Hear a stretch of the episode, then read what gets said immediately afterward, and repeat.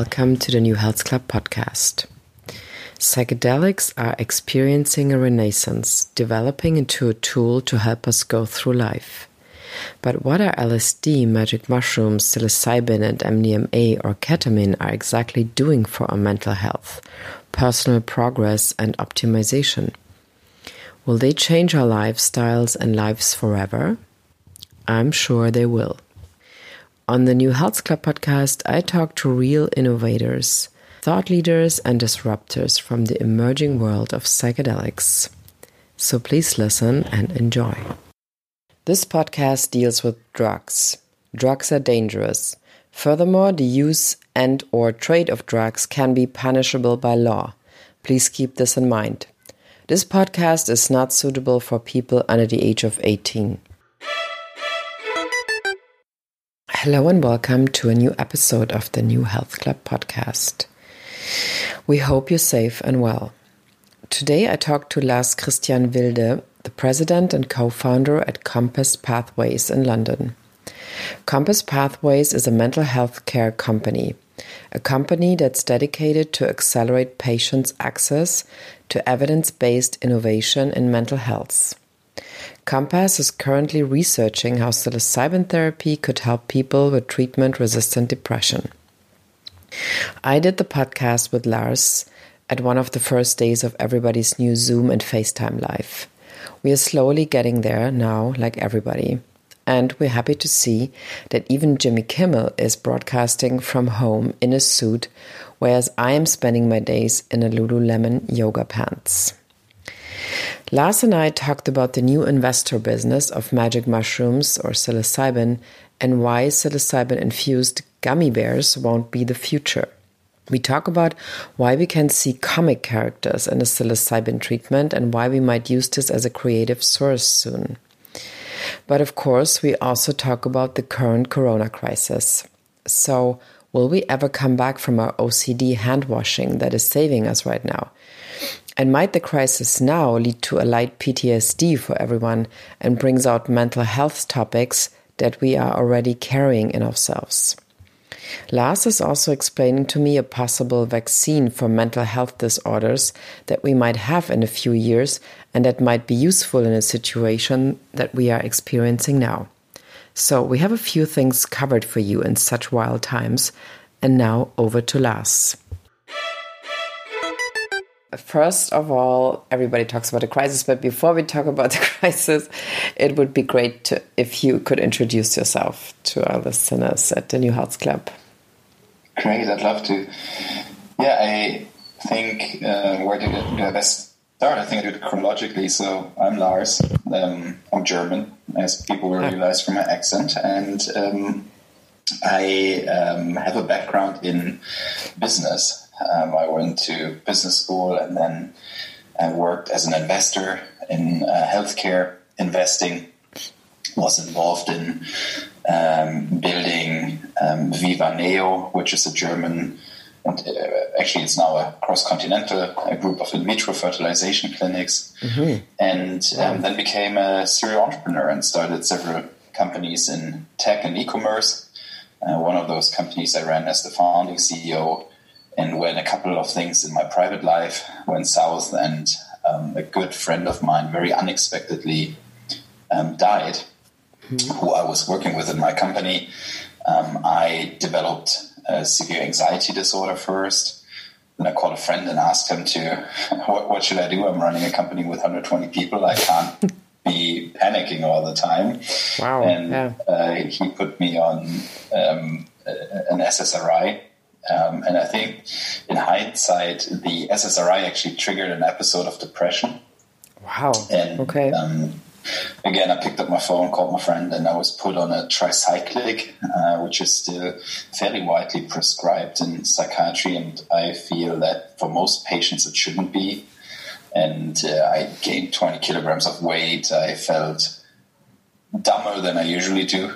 and, uh, well, it's not funny though. I mean. have my cognitive abilities, and really I felt muted. Um, so mm-hmm. I, I, I, sensed that in the background there was still the uh, lingering anxiety, and the depression, but um, my emotional status both positive and negative, was basically gone. So I was indifferent uh, to everything, and so I battled with that for um, a year, mm-hmm. um, and then um, decided that I had to leave the company that I had started because everything there reminded me of of the friend uh, that I had lost. Um, who, who worked there with me, and so I informed my board of directors and my um, investors. And I was very upright because I felt that it's important that people speak out about mental health uh, issues. And I felt that, especially in Germany, that is still highly stigmatized, despite the fact yeah. that in my own company, I had several people that suffered from what we in Germany call very heroically burnout, which just mm-hmm. is severe major depressive disorder. And so um, I was very happy to see how much uh, compassion um, I received from my investors and um, Christian Angermayer, who you also know and who was in one of your earlier podcasts, is uh, first, one of my closest actually. friends, and uh, he has been uh, an investor in the first company that I started. And he reached out to me and said, "Hey, Lars, sorry to hear about you, but um, are you aware of psilocybin?" And I didn't know the word. Mm-hmm. I had to look it up actually and realized it's the active ingredient in magic mushrooms and. Um, I, you know, at that time I was battling with anxiety disorder. So the last thing I wanted to do is some, do something that's frightening. And um, I came across the uh, amazing research from UCLA, Hopkins, NYU, Imperial. And um, I realized that psilocybin seemed to be physically safe. And I also understood the arguments that the researchers made why they saw such strong efficacy in the signal generating studies that they had conducted. And to cut a long story short, I then called Christian again and said, "Hey, Christian, you know this all sounds too good to be true. Uh, how you know what do you know?" And he said, "Well, I can help you to have a high dose psilocybin mushroom experience."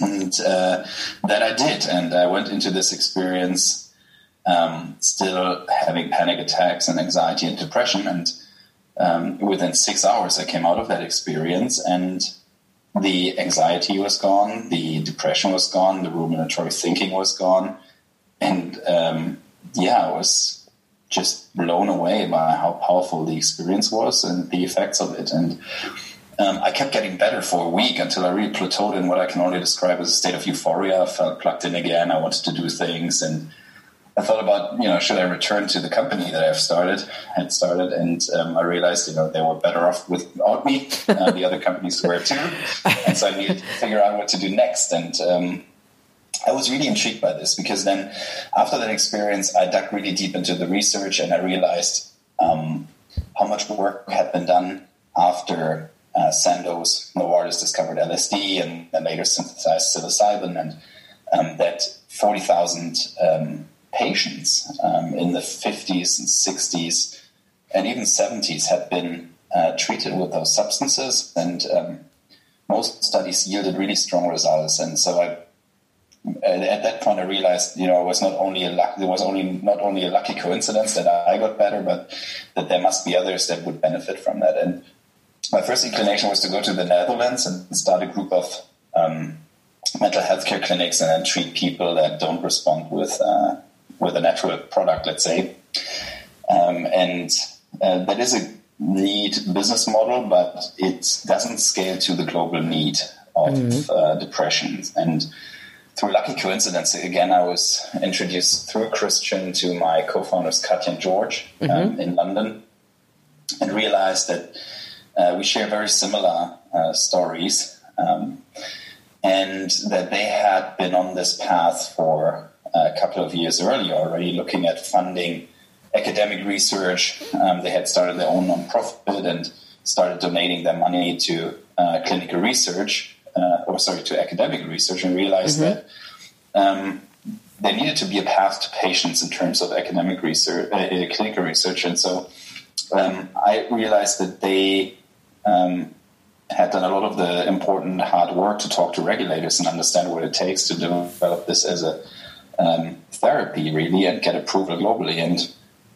um, that's when I joined uh, them. We uh, started Compass as a for-profit uh, entity because we realized that it would take hundreds of millions to run the late stage clinical trials, the commercial build out, the therapist training, um, and everything that goes with it. And um, yeah, three years later, we're in the midst of our phase 2B program in uh, treatment resistant depression in North America and Europe.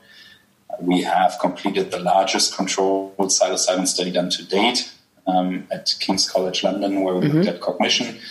Um, and we're planning to expand our portfolio into um, other indications where we believe that the underlying mechanisms of mental health suffering are the same. Um, what do I do at Compass? I'm co-founder, president, and chief business officer.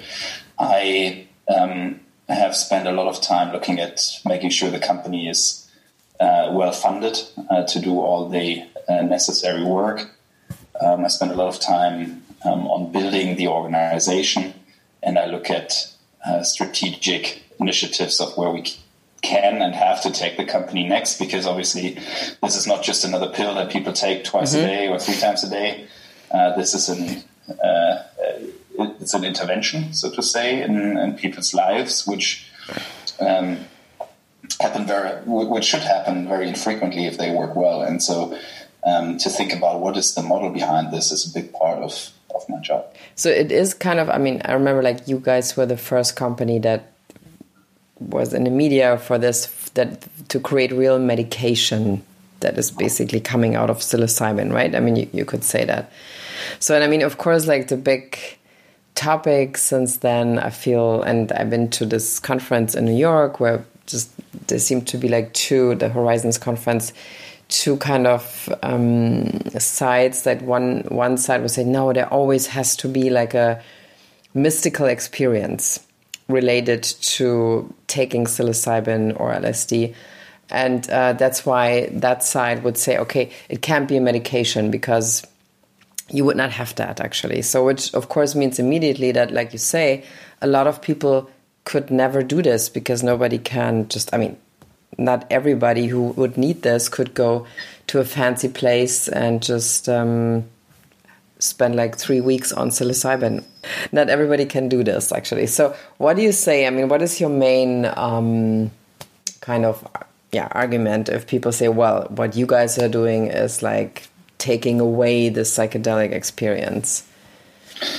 Yeah, I think that is. Uh, I, I, we have been confronted with that argument oftentimes, but that is clearly not what we're doing because we we firmly believe that the psychedelic experience is contributing to the uh, beneficial effects of psilocybin therapy.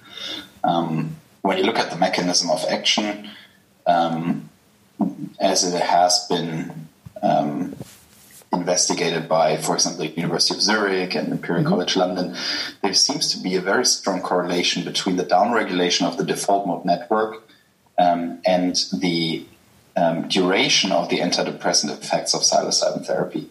And that downregulation of the default mode network correlates very highly with the mystical experience. So I think it's very hard to take the so called mystical experience out of the uh, experience in general. I think how we think about it is that we are a mental health care company, and it happens to be that psilocybin seems to, for us, to be the most promising technology at the moment to develop for patients to make them get better. However, we don't go into the therapy with expecting a certain experience for patients. We believe that whatever experience shows up for the patient is exactly the right experience for the patient to work through. And then also our therapy model is designed to help patients to integrate exactly their experience without telling them that they you know need to see the light or whatever comes up for them. Because frankly for some people they process trauma. For other people they have a blissful experience where they feel one with the universe for six hours. And again others just work through their relationships and realize what relationships serve them and which relationships don't. And then afterwards the big question is what does it mean for their lives specifically? And how do they integrate that? And make the necessary changes to hopefully stay out of depression and um, stay yeah. in a state of mental well-being. Well, there, there's going to be a new another Netflix thing now called "Have a Good Trip," like celebrities talking about their um, psychedelic experiences, but not you don't see them. You see like comic characters which uh -huh. is I can't wait for this actually because I thought like when I did this um, my treatment in in um, synthesis in Amsterdam I saw like I feel like I saw five million comic characters, like from starting from Peter Pan, like basically Tinkerbell to Ariel, like the mermaid. And I mean, and a lot of people that I talked to, so yeah, I have this too. I saw this weird, many Mickey Mouses in a very different kind of costume. So I mean, this this I, I find this very interesting that psilocybin obviously has a very um, also like a very strong creative power to just mm-hmm. bring out other. I mean, LSD has a certain other quality, but I find psilocybin has almost like you could almost shoot like 20 movies or even more after just having an experience. Right. So why why is that? Why is it such a creative state of mind? Actually, what do you think? Yeah, so, so the uh, probably the scientific answer, and uh, I'm mindful I'm not a scientist, so I'm butchering what uh, yeah. our esteemed academic colleagues would say, if I think in terms of Robin Carhart-Harris's oh, yeah. work mm-hmm. at Imperial College London, I think what they observed is that um, the default mode network, which um, is kind of the master organizing principle between the different brain areas, is downregulated, which allows for increased communication between the otherwise separate brain areas. And so this gives um, people under the influence of psilocybin or LSD the ability to have what some people describe as this 360 degree ability mm-hmm. to think and be creative. And um, some people experience synesthesia, meaning that different senses merge into one. So suddenly you smell colors or you okay. see sounds, etc. And so I think this is a is an interesting um, mechanism uh, that on the therapeutic side helps patients to probably see problems that they thought were they could only look at from one perspective from a very different perspective and reevaluate whether they actually have the real if their sense of how they perceive their problem is actually the objective way to um, see a problem when you look at patients that have come out of some of the studies in the us and in europe they often describe that they found a new way to see their life um, to see the problems to see the path that led them to where they are and they could also make connections to your point about creativity on how yeah. to design their life going forward. And I think that speaks to the uh, psychotherapeutic inbuilt ability of psilocybin that patients can see a path forward that is different from the path uh, they saw before, and that's uh, that's therapeutic in itself. Um, and so I think um, in therapy that that is one of the neat uh, things about psilocybin. And obviously, outside of therapy, other people use it differently, right? I think some of the greatest music that has ever been made uh, in the 60s and 70s has been made under the influence of uh, LSD. So, um, yeah, clearly there's a creative um, aspect to this. Yeah, I think I once read that Mick Jagger and Keith Richards actually didn't like each other, but then they went on a trip together and they were like, oh, let's do this great music together. I mean, it's a short version, but that's actually it seems to be true.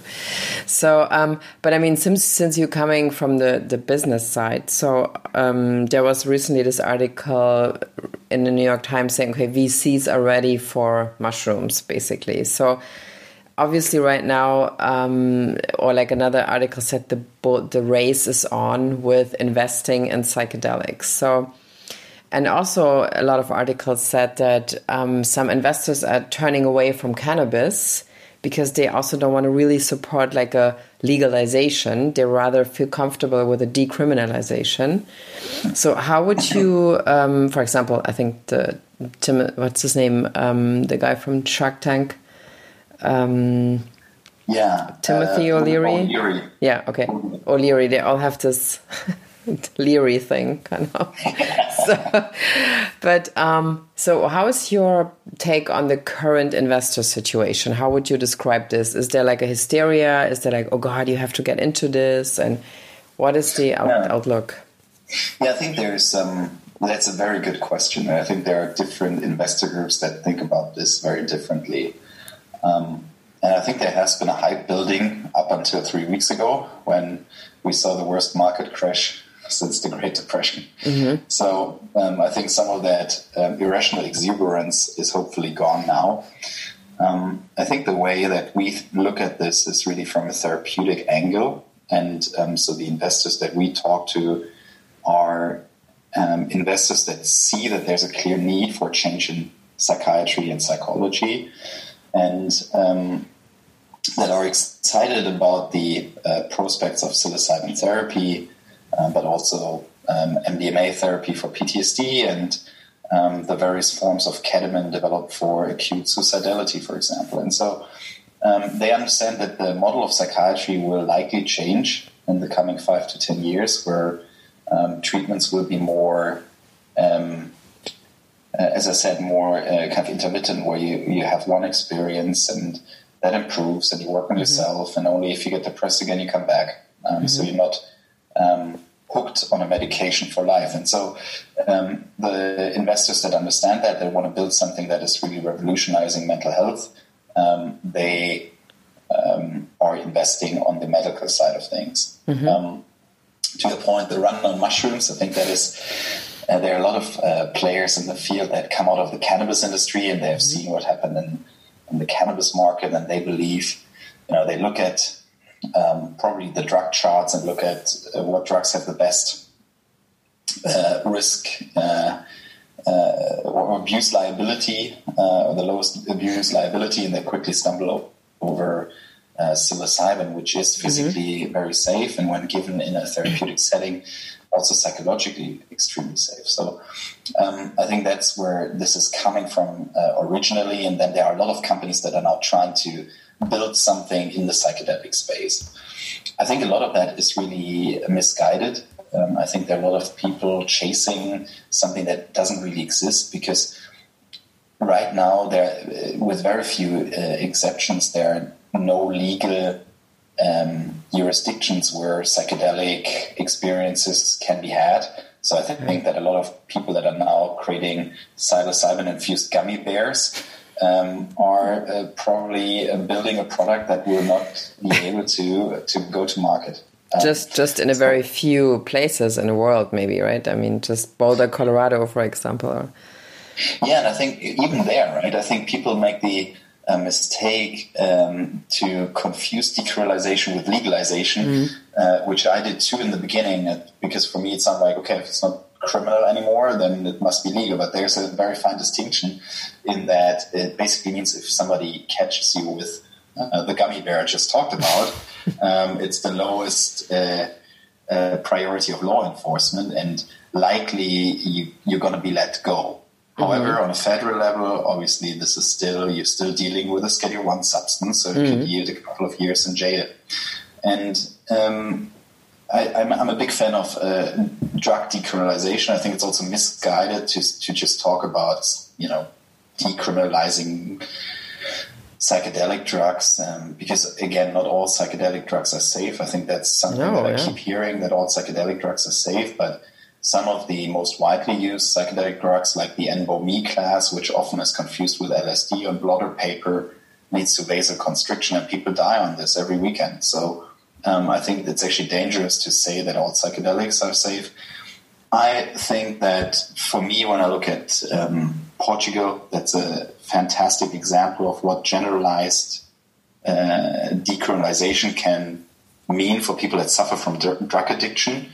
Um, and it can help people to um, come out of that stigma and be able to deal with their addiction. So uh, I think that the right thing to do is to talk about more broad uh, drug decriminalization, and um, that is something that you know I'm, I'm, I'm a fan of, but that's not what we engage in as a company, obviously, because we're really focusing on developing a therapeutic model. Mm-hmm. Um, and so that's what, how we go about this. And, and uh, yeah, I think so. There's a lot of money chasing things that don't really exist, and I don't see a model where those will exist anytime soon. Yeah. No, I mean, I know what you mean. Yeah, but it looks like it's almost, it's interesting. The more you read about it, the more you're under the impression of, well, it's there tomorrow. It's like, yay, you wake up on Thursday and psilocybin is there. And, but it's not, of course. Yeah, that's the big thing. But I mean, what I find interesting though is like, and I talked to the podcast that's actually another thing then too when, when this is running with uh, talked to Ben Sessa about it yesterday mm -hmm. from Bristol. Um, and that I mean, you could think that after this whole crisis we're experiencing now, that a lot of people will actually kind of suffer from a, a certain kind of PTSD after this is over, especially when the danger is kind of over, but you still feel like you, oh God, I don't know, I still have the anxiety in me. And I'm wondering, for example, will I still wash my hands in this OCD way, like after this thing is over? Is it a good thing? Maybe. I don't know. So, and I find interesting. So, obviously, psychedelics are a new are new tools for new things that are required from us in new times. So, do do you think that, um, let's say, fast forward like half a year later, if this hopefully is fine, everything, and it's just kind of developed in a good direction. So, but still, again, like a lot of people will be under the influence of what they experience, and not everybody is really good at that. Just some people are strong and they're used to this, but a lot of people just are terrified to death right now, uh, even if they do everything right. So, do you think there will be like a I don't know, let's call it medita- um, a medication or a treatment that could be like a yeah, like a psychedelic treatment for this. Do you think that would come out of this eventually?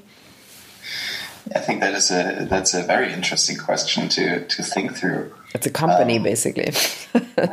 indeed, I mean, with all major uh, major shocks to mm. human society, you've always seen trauma, right? I think you know our yeah. parents or grandparents have been traumatized generations, and that trauma is we know that it's both biologically and through behavior passed on from generation to generation. Mm-hmm. The effects lessen over time, but clearly there's something there, and I think that's one of the interesting questions to understand if. Um, psilocybin MDMA actually go to that epigenetic level of uh, of trauma. And mm-hmm. I, based on the animal studies that, that have been done and have been seen, it seems that those substances have the ability to reverse uh, epigenetic trauma, which is very interesting, right? Yeah, and sure. That takes me very concretely to your point, right? You know, we don't know how bad it gets, right? I'm uh, I, am a big believer of you know preparing for the worst and then hoping for the best, and yeah. um, so I think you know I, I'm very uh, positive uh, about what I'm seeing, what uh, other players in the biotech and pharma industry are building right now, and how quickly you're learning, and drugs that are being repurposed. So I think within three months or so, we should be on top of this uh, epidemic. But to your point, people will die until then. Other people will be traumatized and afraid, and so if that reaches a clinical level, um, I hope that within um, a few years' time, MDMA therapy will be approved. Uh, I hope psilocybin therapy will be approved, um, so that uh, people can access those treatments if if they have to. Um, I think that uh, that is our objective. Um, we are very much focused on uh, broad access. Um, that's why very early on we have started to work with um, the payer organizations in Europe to make sure this is not a niche treatment only affordable for the few, because mm-hmm. that's a problem that we see with the retreats, right? I, sure. Um, yeah. I think you know synthesis is doing an amazing job to, yeah, to no create a, a, great experience and I, I know friends of mine that have gone through it and they only speak in the highest tones about it but it's expensive um, and my friends can afford it, but there are many people, especially people that suffer from mental health problems, that can't afford it. Yeah. And so we need to be able to generate a model that is reimbursable so that people that need it most can afford it. And so, um, you know, when you talk about entire populations that are traumatized, that clearly then you need a model and you need to be able to make a case why such a treatment should be paid for. Well, I mean, honestly, since I'm getting into this and reading more about it, my my feeling. I mean, I, I did a podcast. It's also on you. You can listen to it. It's with with David Bronner about. Um, right. His uh, generation, kind of generational trauma, and um, uh, the Holocaust, and I mean, since we, I mean, since we talked about this and talked to other people about it, whose grandparents were in the camp, and it's interesting. I feel sometimes Germans are still under PTSD, the ones that did it and the ones that suffered from it. Um, and I mean, it sounds like, yeah, well, now, now you think everybody has PTSD, but I feel sometimes how the people react now, like the way, for example, they're shopping uh, food, it's like, to me, this is strongly related to behavior after the Second World War or in the Second World War. And I'm totally convinced that there's still some generational things that are happening now where people just put on their survival mode and they don't even realize that they're doing it in, in the way that they kind of shop things that they so I really think that there is so much kind of post-traumatic stress also with second world war that's i'm totally convinced. Even in a lot of germans that are in a generation that it's young now kind of i feel. I think the so, uh, the, the, thing about um, multi-generational trauma it sounds so woo-woo for most people. It's not, no. Um, but when you look at the science, um, you know, when you look at uh, early rodent models that were done, where initially to understand epigenetic changes and how they are passed on from generation to generation, it's very interesting. Just picking one example, when you you know you make a mouse fat by feeding the mouse a child that they're not usually fed with, and once that mouse is fat and has offsprings, um, the offsprings will be fed too and they oh, will wow. create fat offsprings, irrespective of what you feed them thereafter. And so um, that was uh, one of the triggers that uh, helped people to understand that external information can be transcribed um, on the DNA level through the folding mechanisms and methylation. And so when that was discovered, also it was discovered later that once you shock a mouse, uh, for example, that certain behavior that the mouse after the trauma um, expresses that that is also passed on from generation to generation which evolutionary is a great mechanism right? If i think about us humans right you walk through the woods and suddenly your tribe is attacked by a brown bear. Yeah. Um, and it eats two of your family members. Um, you're traumatized by that event. But what it means is when you hear something in the bushes the next time when you know we were hunters and gatherers and were roaming through the woods and you hear, heard, heard, uh, heard something in the bushes you were prepared to run. And yeah. so that is you know that su- such mechanisms are passed on from generation to generation. If we were still hunter gatherers, makes a lot of sense. But we're living much more complex lives in much more complex societies these mm-hmm. days. That those adaptations don't benefit us anymore. But uh, clearly, we're still naked monkeys uh, in a modern world, and so um, those mechanisms um, still express themselves in uh, in in our behaviors and patterns, and so we see that in uh, in trauma clearly, um, and and there are good studies on that um, uh, that have been done in, in, human populations as well, where you see certain uh, behaviors expressed in uh, entire populations after they suffered through genocide, for example, where mm-hmm. those uh, behaviors are not expressed in other populations. And so, I think it's interesting to think about it. I don't think it needs to necessarily be a psychedelic experience um, mm-hmm. that helps people to process that. I think psychotherapy can play a big uh, part in that as well, but um, it's a phenomenon that not a lot of people are aware of. Yeah.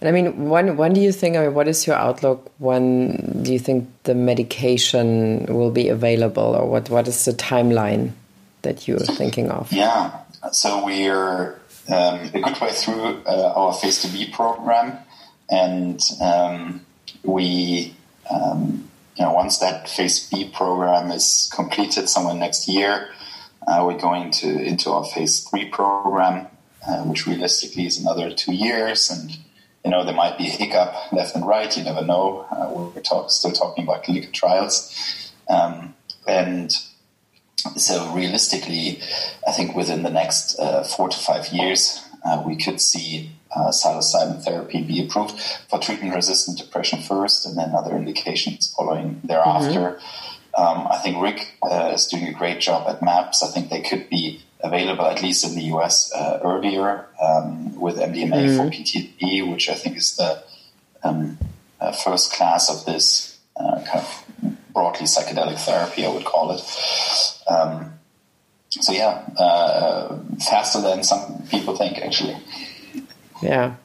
And um, do you think what what do you think about like I mean this is like of course the treatment resistant thing is a very pressing thing but I mean it also seems that a lot of people or more people are getting into this idea to use it as a tool of answering big life questions even if you're like a healthy person or you, are not depressed. But um, maybe you are more than you think also in a way. Sometimes with episodes that you kind of like you said turn down as uh, play down as as um, burnout or just exhaustion but then you realize hmm, it's actually maybe in the in the experience you realize that it's more than that maybe so but what do you think about this idea to really integrate this as a regular let's call it even lifestyle tool, like going, I mean, I'm exaggerating now, like going to yoga or going to the gym?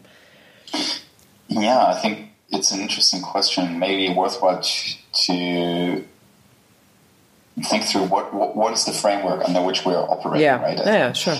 There's, there's the FDA, uh, there's the European Medicines Agency, and um, their clear objective is to solve unmet medical needs um, through rigorous science um, and improving drugs uh, for patients. And so that's what we engage in.